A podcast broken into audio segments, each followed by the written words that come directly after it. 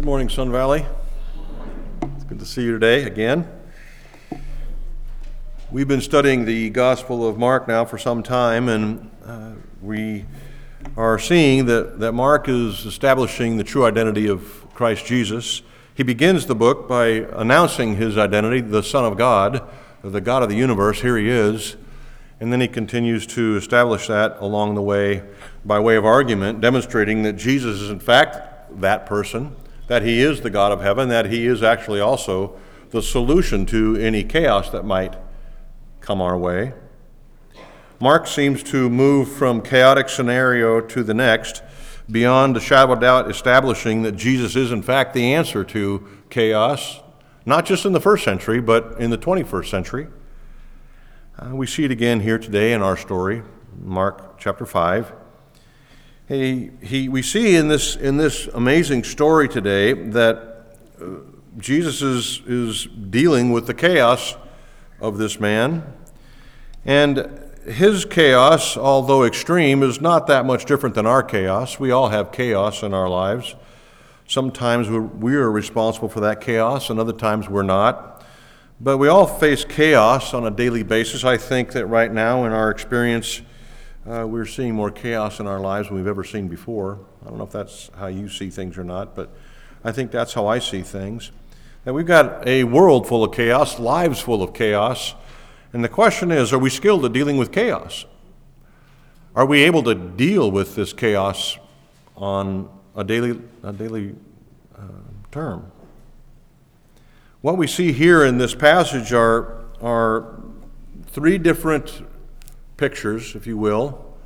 Uh, and I've, I've titled these uh, in your outline. The first being the conditions before encountering Jesus.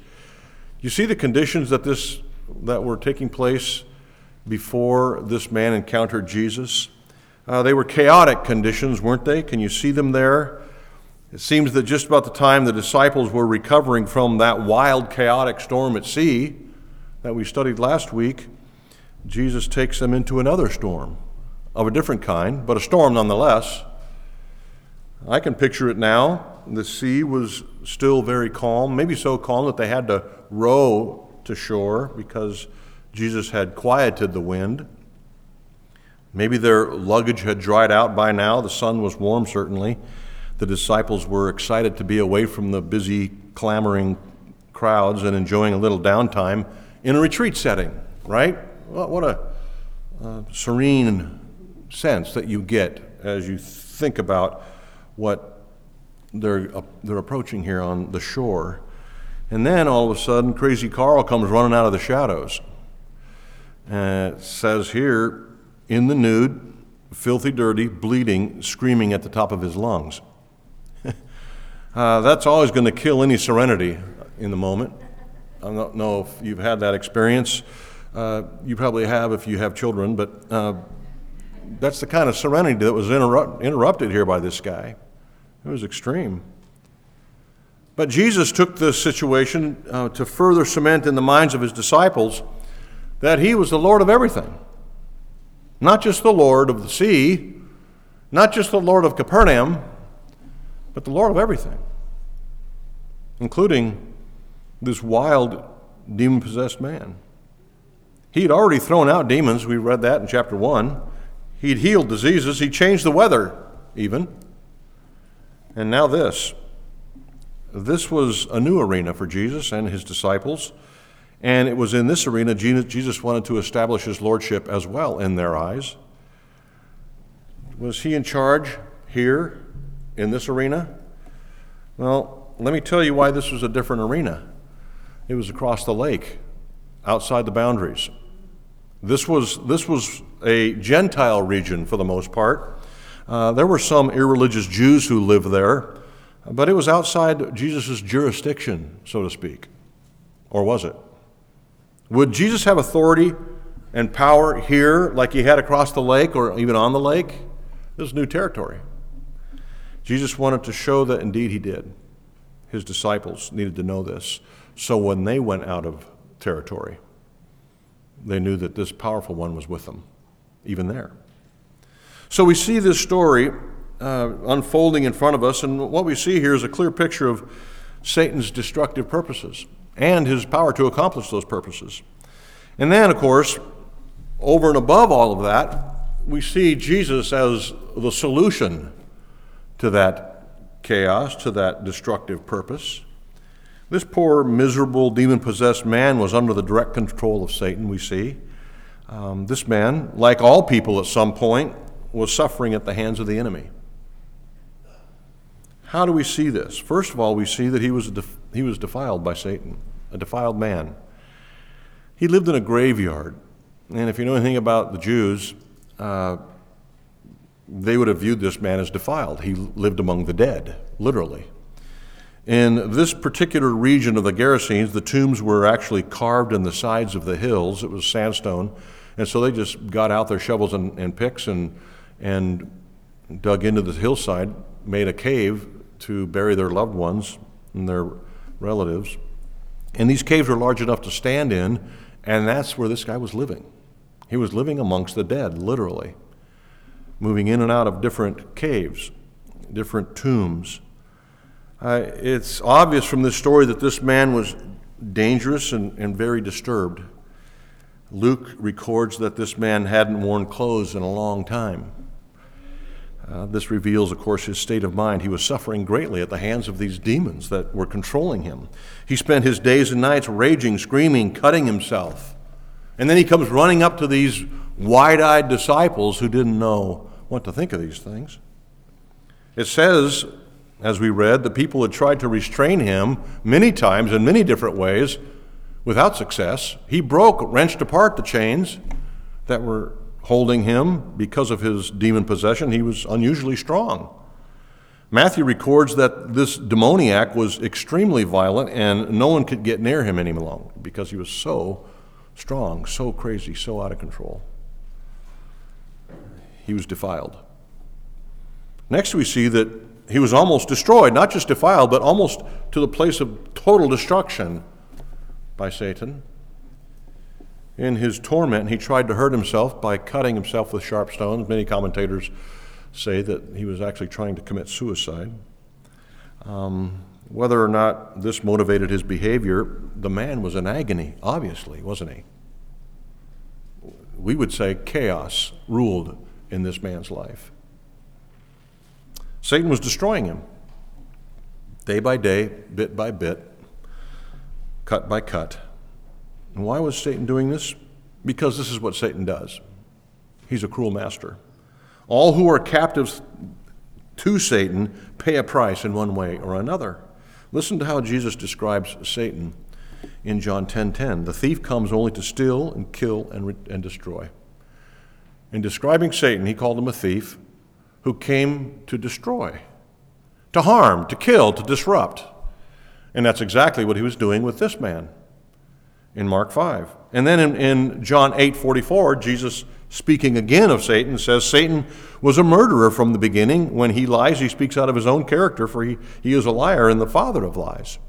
And of course, Peter, who was on the beach that day when they landed in Gerasenes and saw this crazy guy running at them, in the condition he was, wrote this in his first epistle, chapter 5, verse 8 Be sober minded, be watchful. Your adversary, the devil, prowls around like a roaring lion, seeking someone to devour. This guy had been devoured. That's what Peter was referring to. Peter had seen it with his own eyes. And Peter says, What? Be watchful, be sober minded, because this is what Satan does. This is his game. Satan and his demons aim to do harm, to kill, to destroy. That is why Satan is called Apollyon, the great destroyer. That's his name. And he doesn't need to possess you to accomplish these things. This man was possessed by demons, obviously, but he doesn't need to possess you and I to accomplish destruction in our lives. We see it all around us. And not many of us are possessed, if any we might read this story and come away with a conclusion like this I'm not sure God can save a guy like that. Does that cross your mind? I'm not sure God could save a guy that far gone. Look at him. Look at how badly he is. But think about this for a second. each of us are in the same spiritual condition as this man before we met Jesus. All externals aside, all the things that, that we do to, to fool one another, before we knew Christ, this was our heart. Like this man in Mark 5. As unsettling as that sounds. Mark includes stories about different kinds of people in different chaotic circumstances to let us know that we are all in the same boat. That's one of the primary purposes of his sharing these different scenarios. We may like to think that we're much more acceptable, more loving, more likable to Jesus than this poor guy. I mean, at least I don't run around naked and cutting myself, right? No. But before Jesus saved us, seems to be our spiritual condition is a lot like this. Paul told the Colossians, You were without God, before you knew Christ, you were without God and without hope. No God, no hope. Just like this guy. We would say hopeless. But, thanks be to God, we come to verse 6 and we see a wonderful truth. Look at verse 6. And when he saw Jesus from afar, just think what Charles Spurgeon could do with that line.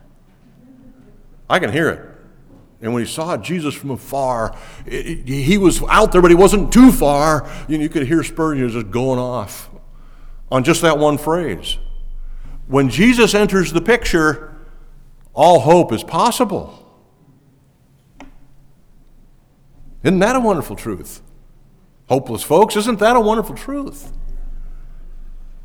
Seeing Jesus afar off, it says, he ran and fell down before him. This man's situation looked indeed hopeless. But what Mark is saying here, whenever Jesus comes near, there's hope.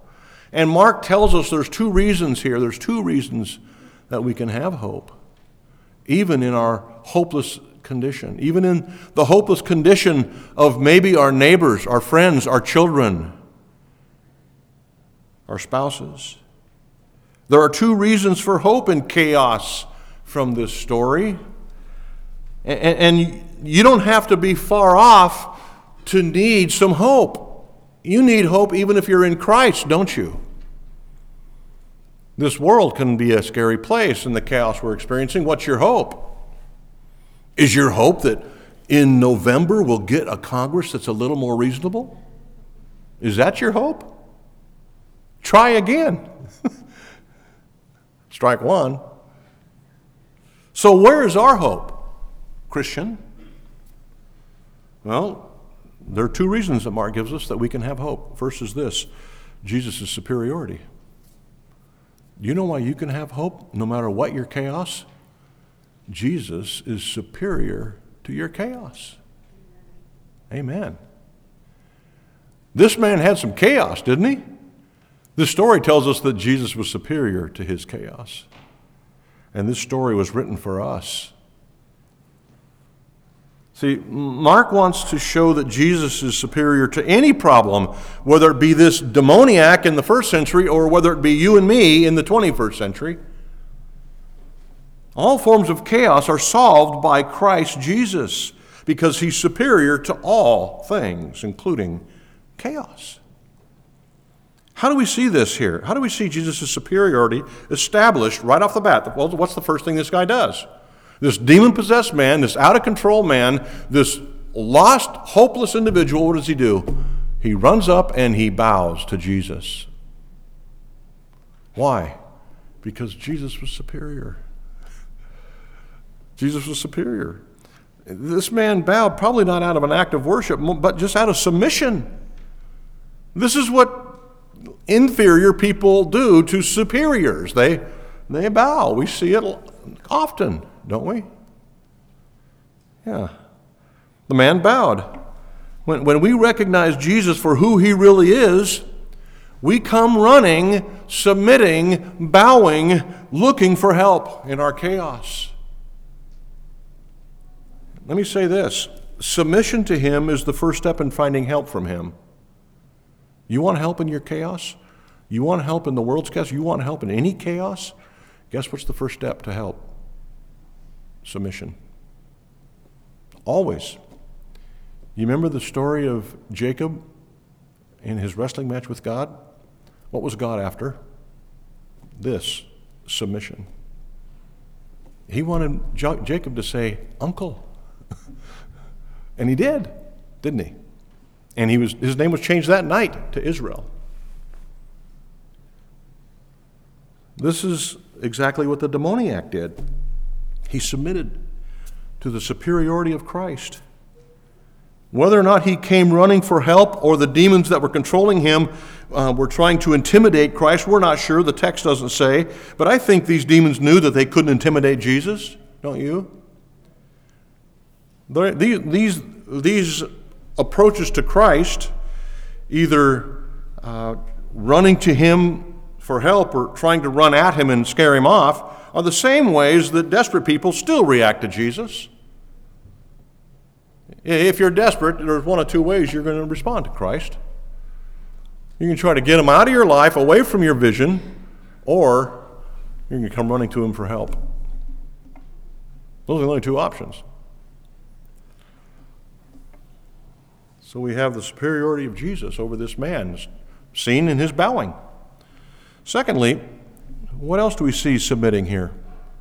The demons, right? The demons submitted. The Apostle John, who was also part of this, you know, audience watching this unfold, said this in 1 John 3 8. Jesus came into the world to destroy the works of the devil. That's why Jesus came. To deal with these kind of things that are recorded here in Mark 5.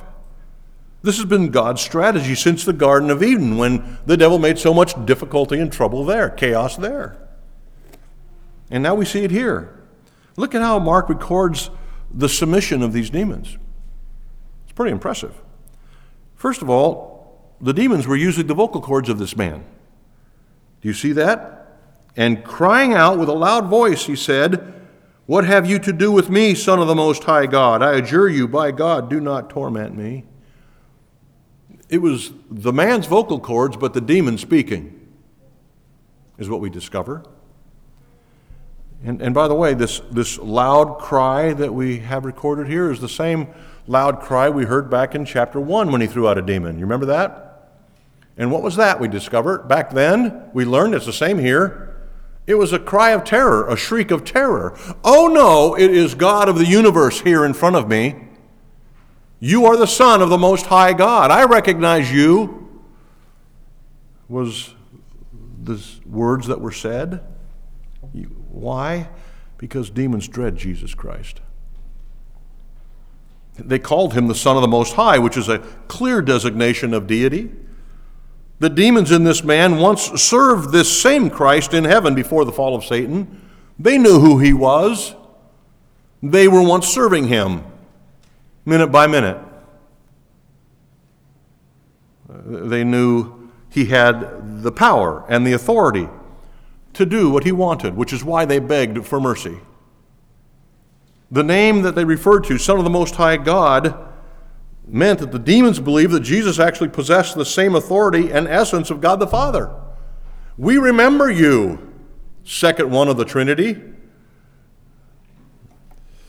The demon said he wanted nothing to do with Jesus in verse 7. Do you see that? What have you to do with me, Jesus, Son of the Most High? That's another way of saying, I don't want anything to do with you. Please, back off. Give me mercy. It's like what you do when you run into an unleashed pit bull. It's like, mm, okay, good boy. It's, this is what was happening here in this setting. They knew that Jesus had the power and authority to send them to the pit prematurely for eternal punishment, where they eventually will show up, anyways. But what did, Jesus, what did Jesus do? What was his response to this initial shrieking?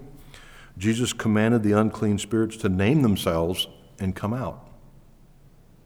He, he established his superiority immediately. Said, What's your name? Come out. Not because he didn't know who they were or what they were. It's because he wanted his disciples, Peter, John, and the rest of them, standing around observing all of this with mouths open to see that the enemy had vast numbers and had very powerful intent. The, the demon reported his name to be Legion, and what was his explanation of Legion? For we are many. Maybe even a legion. What was a legion? Well, Roman military legion consisted of 6,000 men.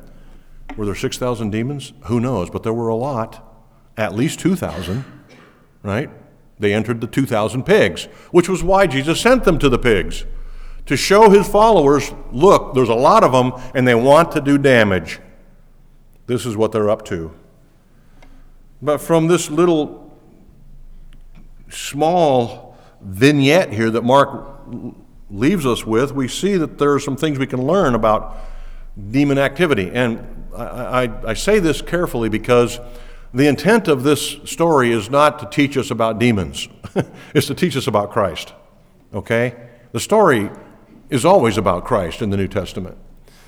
But it is established here by the words of Christ himself, so what can we learn uh, on a superficial level about demons, about the, the evil spiritual world? One, they're organized in military fashion. They called themselves legion, it's a military term. Secondly, they're numerous. Satan's forces are huge. And of course, this didn't faze Jesus. Hey, we've got a lot of guys here. We could really put up a fight. No, that wasn't on the table. And they knew it, and Jesus knew it. He wasn't intimidated by the large contingent of demons, he's Lord of all.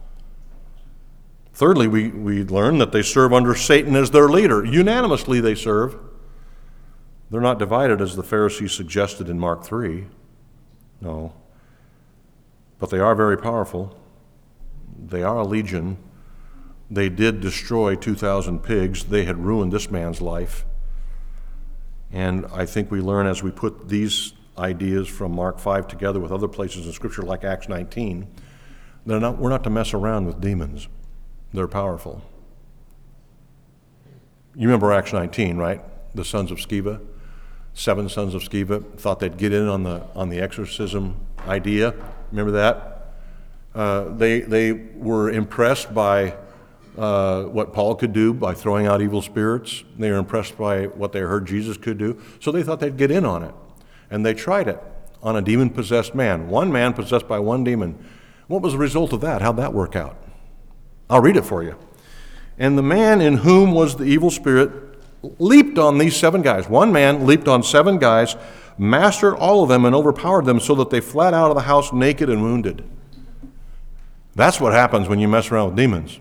You leave the room naked and bleeding, it says in the, in the King James. So, what do we learn? Don't mess around with demons. And then we see Jesus sending them into the pigs for the very reason I just mentioned, to demonstrate to Jesus' disciples that these, there were actually thousands of demons and they were real and dangerous.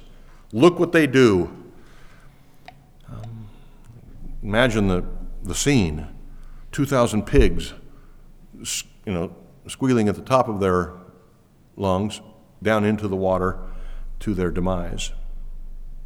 So, what we see here in this story the first reason for hope in chaos is the superiority of Jesus over all things, including your chaos, including the chaos of demons in this man.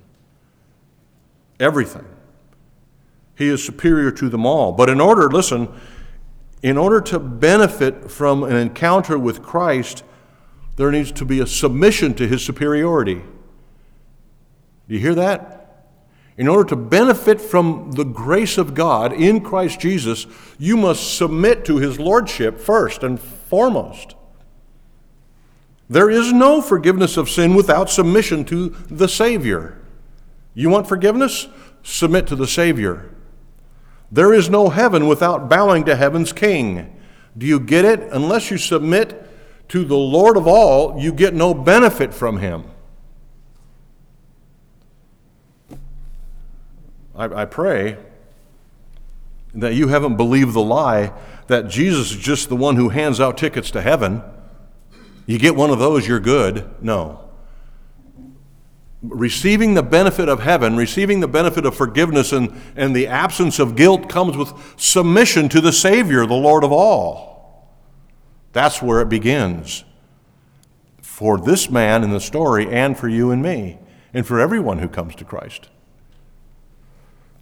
The second reason we have hope in this story of chaos, second reason you and I have hope in our chaos, not just firstly because he's superior, but this is, I love this next point, is Jesus' compassion. Oh, we could spend some time here, couldn't we? And we'd love to. On the compassion of our Savior. Think about this story with me back out a bit and look, look from a bird's eye view what's happening here. We, we see that Jesus took a trip across this dangerous Sea of Galilee where, where his disciples feared for their lives for good reason. And he did so simply for the following reasons to teach them to trust him and to show compassion and mercy on this demon possessed man. How do we know that? Because right after this experience with the demon possessed man, they got back in the boat, went back to Capernaum. They didn't get to stay for their retreat. They were never going to have a retreat. The retreat was simply going through a storm on the sea and another storm with the crazy guy. And then they went back. Why? Because Jesus is a compassionate Savior. That's why. He had a divine appointment to get across the sea to save this poor soul who needed him. Wow. This man was suffering greatly. Jesus knew it and went to simply save him. What's this tell you about your own life, about the people in your life who may be suffering with similar chaos? Jesus is compassionate. He loves people. In fact, he's a friend of sinners. Jesus came all the way across the sea to make this guy whole. How do we know he was whole? Oh, look at the description of him after he was in, after he had encountered Christ. He was seated. Whenever you come across this idea of being seated in the scripture, normally it's expressing rest. Jesus Christ is seated at the right hand of the Father. Why? Because he's resting from his work that was accomplished on Calvary. He's seated. This man seated in the presence of Christ. Why? Because he was at rest, he was at peace, he was restored, he was whole. Clothed in his right mind. the compassion of Christ is, is beautifully displayed here. He will do whatever it takes to save one of his own. If Jesus is intent on saving you, there's no place that you can go to get away from his compassion, his mercy. His grace. He's a compassionate Savior, and He will pursue you to the end. You know what the Puritans used, what they used to call Christ, right? The Hound of Heaven. Have you heard that? They called Jesus the Hound of Heaven. Why? Because He will not let you go. He will track you down and will love you no matter what. what a wonderful thought. You know why Jesus can handle your chaos? It's because he's superior to your chaos and he's compassionate for people like you and me. He knows we're just like this guy. He knows we're way in over our heads. He knows that our circumstances are beyond our ability. He knows we need his help. So he shows, shows up and does it. Finally, we see in verses 14 through 20 the conditions after encountering Jesus. So the conditions before they encountered Jesus were chaotic, right? That means like serious chaos. Then he encountered Christ and, and experienced the superiority and compassion of this Savior. And then here, conditions after we encountered Christ are just as moving, if not more. I'm going to read verses 14 through 20 for you again, just to cement this into your brain. Listen. The herdsmen of the pigs fled and told it in the city and in the county, country, and people came to see what it was that had happened. What had happened? Well, we got some bobbing pigs in the Sea of Galilee, is what happened. Right? So, verse 15, and they came to Jesus and saw the demon possessed man, the one who had had the legion sitting there, clothed and in his right mind, and they were afraid. And those who had seen it described to them what had happened to the demon possessed man and to the pigs, and they began to beg Jesus to depart from their region. As he was getting into the boat, the man who had been possessed with the demons begged him that he might be with him, and he did not permit him, but said to him, Go home to your friends and tell them how much the Lord has done for you, and how he has had mercy on you. And he went away and began to proclaim in the Decapolis how much Jesus had done for him, and everyone marveled. Oh. You know, Mark's record of the conditions after he encountered Christ, after this man encountered Christ, is a rare view, a rare, rare look into a post miracle experience. Normally, in the Gospels, when we see Jesus doing great things like this, we don't get the benefit of seeing what happened afterwards. Wouldn't you like to know what happened to the leper? It's your, your guess. How, how about the, the man whose hand was withered? Did he get a job finally? Was he able to serve his family like he wanted to his whole life? What, what happened to all these people that Jesus healed? We don't know because it's not recorded. Here, we finally get a picture. We finally see exactly what happened. And it's a, a wonderful picture with at least three lessons in it. Let me, let me share these lessons with you. First are, is this our transformation our transformation that comes from encountering Christ may offend people. Do you hear that? Not from me, but from what Mark recorded here.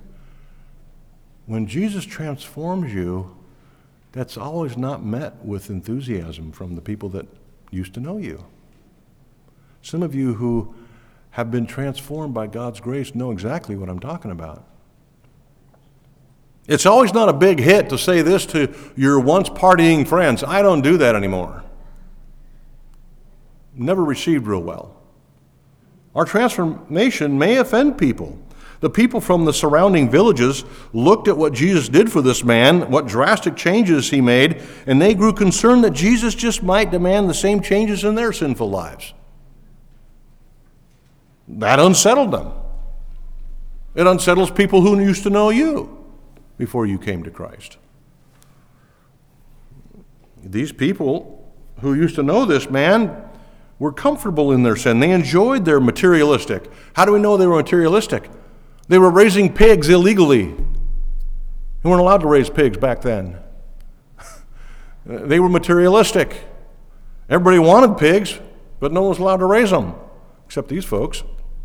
They, they were comfortable in this materialistic, godless living, and it was obvious that if they allowed Jesus to remain, he'd demand some changes to the status quo. It's not okay to rob banks anymore, right?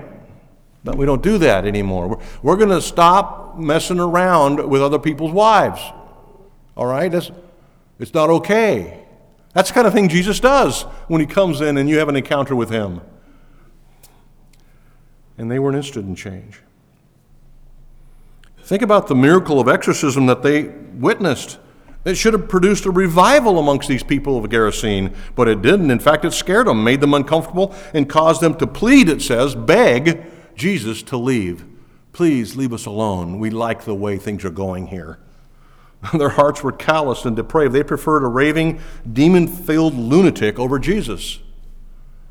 They would rather deal with demons who who wouldn't oppose their sinful practices to, than to be confronted with the Lord of life.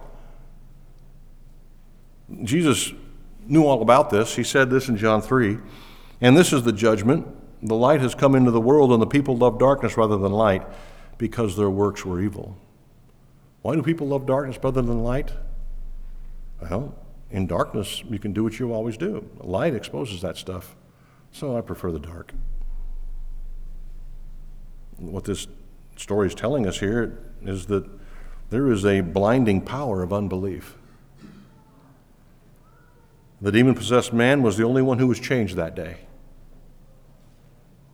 Everyone heard of the story, but only one man was changed. Secondly, we learn that Jesus knows best. Jesus knows better than we do, actually, what role we should play in his kingdom. I want you to hear this if you're not satisfied with where God has asked you to serve. Jesus knows best, better than we do, what role we should play in his kingdom. What do we see the transformed man doing? He wanted to follow Jesus. He wanted to get in the boat and go with him back to Capernaum. He wanted to become a disciple, maybe an apostle. That's how much he loved Christ. He was ready to leave it all. But Jesus, it seems, had other plans. I think we can understand why this man wanted to follow Jesus. He wanted to be with the one who radically changed him. He wanted to be near the one who could cause him to grow, to serve, to become more like Jesus. That's a natural response. It's a good response. And we can also probably imagine that his hometown had certain opinions of him. He probably wanted to get away from that. He probably burnt some bridges, don't you think?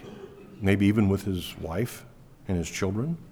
His reputation was most likely ruined. He, he would have lost his job, been ashamed to return to his family and neighbors, but it seems like his desire for deeper discipleship, closer fellowship with Christ, and a lifelong service was rejected by Christ. Seems out of character, doesn't it, for Jesus to say, No, you, you stay. I don't want you to follow here. Well, why? What do we learn here? We learn this Jesus knows best. He had other plans for this changed man. Jesus knew the best way that this man could serve his kingdom was this go home. Go home. The man may have been confused and disappointed, but Jesus knew how this person would be best used by a sovereign God in his kingdom. Go home. Let me bring it into your world. You may have strong desires to be or do certain things for the Lord. You may love Him with everything in you and want to have a great impact for Him in this world, and you think it would be best if you were a famous missionary or a well known author or popular conference speaker or a Bible scholar, fill in the blank. But where you choose may not be the best and most strategic place Jesus would have you serve. Jesus told this guy, Go home. Go home. Jesus may want something like that for you, something ordinary. But we want something flamboyant, right? Just think how much influence I could have if feel, you know, I, I don't want ordinary. Your desire to have big impact for the cause of Christ is critically important. So the story isn't about losing that interest. The story is to trust a sovereign Lord who loves his people and knows exactly where they will have the most impact. In the same way that Jesus was sovereign over the storm on the Sea of Galilee, he is sovereign over the place that his people serve. He's the architect, and he designs the plans of the kingdom, and his plans always happen. His plans always accomplish their purpose. J.C. Ryle, uh, an old pastor and commentator, uh, author, wrote this um, about this particular story, writing about those who really want to go serve God and, and make a large impact in their culture. He said this With the best intentions, they are all apt to fall into mistakes about their plans in life, their choices, their, mo- their moves, their professions. They forget that they forget what we like best is not always best for our souls, and that the seed of grace needs winter as well as summer, cold as well as heat, to ripen for glory. That place and position is most healthful for us in which we are kept most humble. So, what are we learning from this post exposure to Christ? What are we learning from this amazing story? Our transformation may and most likely will offend.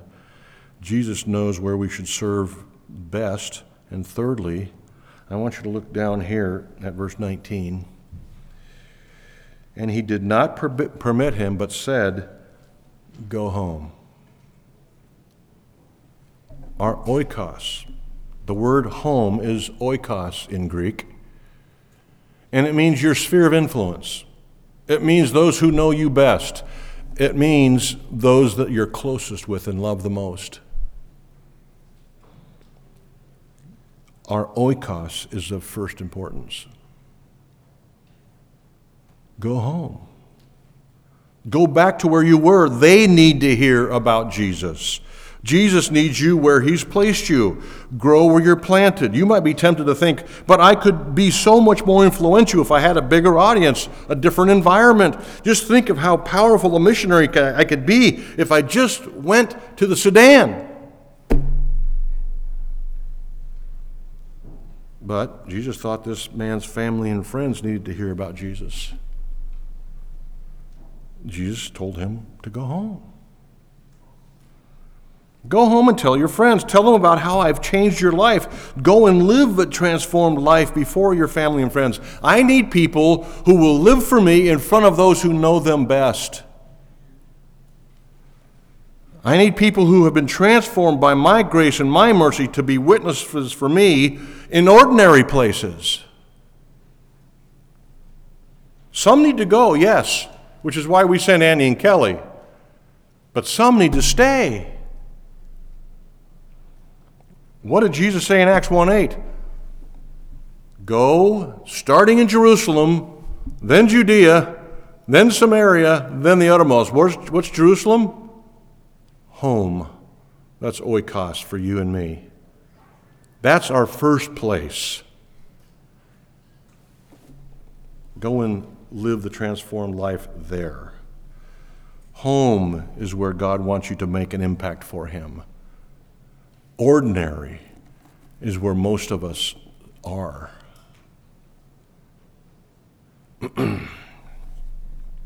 These people who know the old you will be quick to recognize the new you. They will see that you've been with Jesus. They'll see something's different. Your priorities, your interests, your passions, your affections have all encountered the God of heaven. And you're no longer like you used to be. Your family needs to see that. Your neighbors need to see that. Those friends, neighbors, and relatives who knew your quirks, your failures, your self centeredness, your pursuit of worldly things, they will see this new creation. And they will ask the question, What gives? And you'll say, Jesus Christ. The old you will be gone, and they'll recognize it. Jesus said, Go home. Next, we see he said, Go home and tell. Go home and open your mouth. Let me say this there's no such thing as a covert witness for Christ. There, there's no such thing as undercover saints. They don't exist. Go, Jesus said, and tell. Open your mouth. When Jesus returned to this region, we'll get there when we get to Mark 7. Guess what he found? Guess what he discovered when he came back to the same region? He packed the house on the first night. Why? Because this guy did what he was told. He went back to the Decapolis, verse 20, and proclaimed how much Jesus had done for him. And everyone marveled.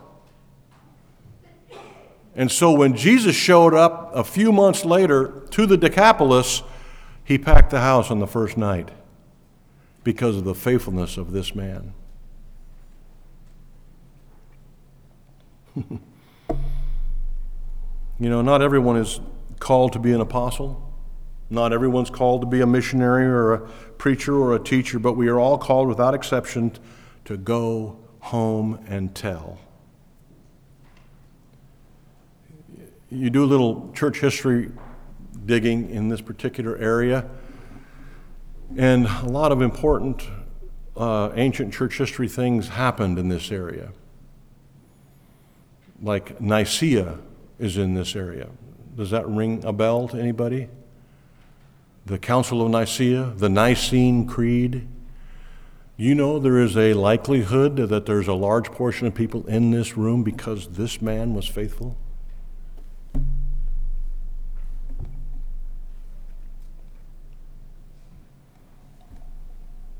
Because he did what Jesus said. Went and told. Just like Andrew told his brother Peter. Philip told his friend Nathanael. The Samaritan woman told, excuse me, her neighbors in Sychar. Like Psalm 66 tells us, Come and hear, all you who fear God, and I will tell you what he's done for my soul. Friends, Jesus had sovereign authority over the storm on the Sea of Galilee. He had sovereign authority over the demons and all that plagued this poor man that day. He has sovereign authority over everyone who comes into his family. He has sovereign authority over where we will serve. We, we may want a lot more. We may think that we have better ideas than God, but we need to go with Jesus on this one. Go home and tell and see what God will do just with an ounce of faithfulness. Let's pray.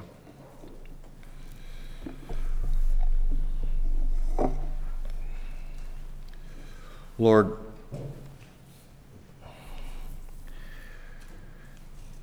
what a wonderful story we see here, revealing your goodness and grace, your mercy and compassion, your love and forgiveness. We see this, this unworthy individual who had been ruined by Satan and his demons being totally transformed by you, Jesus Christ, our Savior. And we sit here in awe. And we sit here and are excited and motivated to go out and be faithful as this unnamed man was to our neighbors, our friends, our family members. I ask that you, Holy Spirit, would, would take this truth and plant it deep in our soul, that it might take root, and that we might live this way day to day, doing the ordinary things for the cause of Christ, making much of Jesus to everyone we encounter. Use us, Father, for your glory, for the glory of your Son, Jesus Christ, our Savior. And we pray in his name. Amen. Amen.